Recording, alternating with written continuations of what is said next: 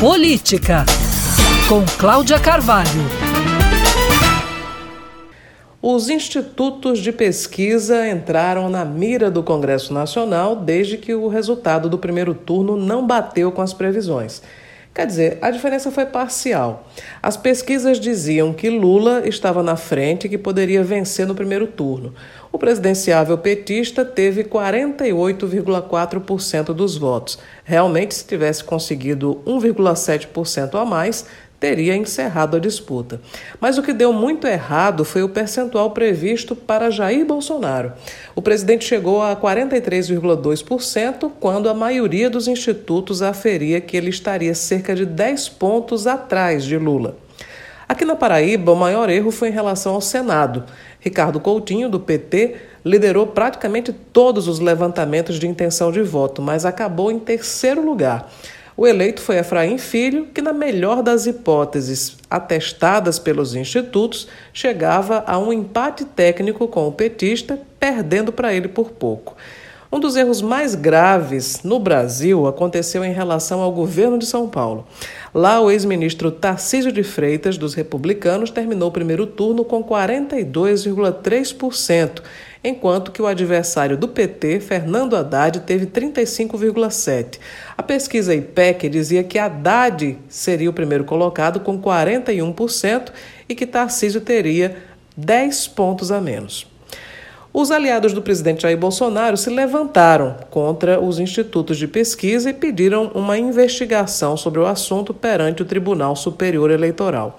Ontem, o presidente do TSE, ministro Alexandre de Moraes, decidiu barrar a instauração de inquéritos tanto pela Polícia Federal quanto pelo CAD, que é o Conselho Administrativo de Defesa Econômica. Ambos queriam investigar os institutos de pesquisas. Moraes alegou que não existe justa causa e que também haveria incompetência absoluta dos órgãos para uma apuração do tipo no período eleitoral. E mais, ele ainda determinou que a Corregedoria Geral Eleitoral e a Procuradoria Geral Eleitoral investiguem eventual prática de abuso de poder político no desvio de finalidade no uso de órgãos administrativos com a intenção de favorecer determinada candidatura, além do crime de abuso de autoridades, porque ele está entendendo que a Polícia Federal e o CAD podem ter sido instrumentalizados em favor de Bolsonaro.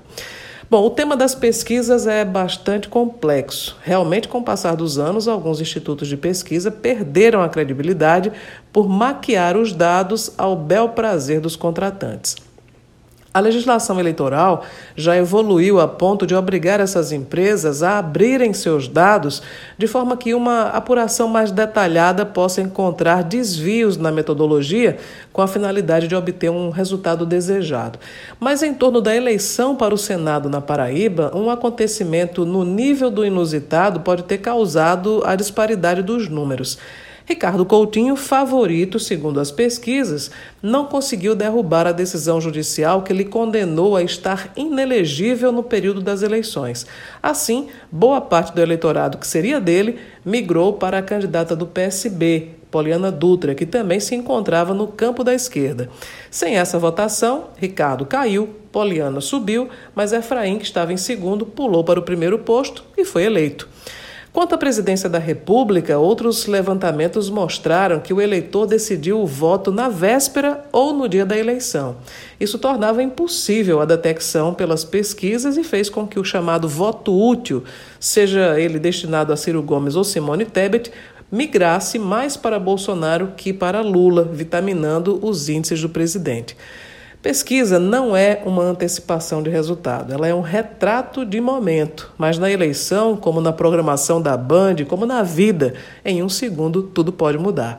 E no segundo turno, quando os institutos apontam empate técnico entre Lula e Bolsonaro, o que se pode prever é que os cardíacos terão que reforçar a medicação.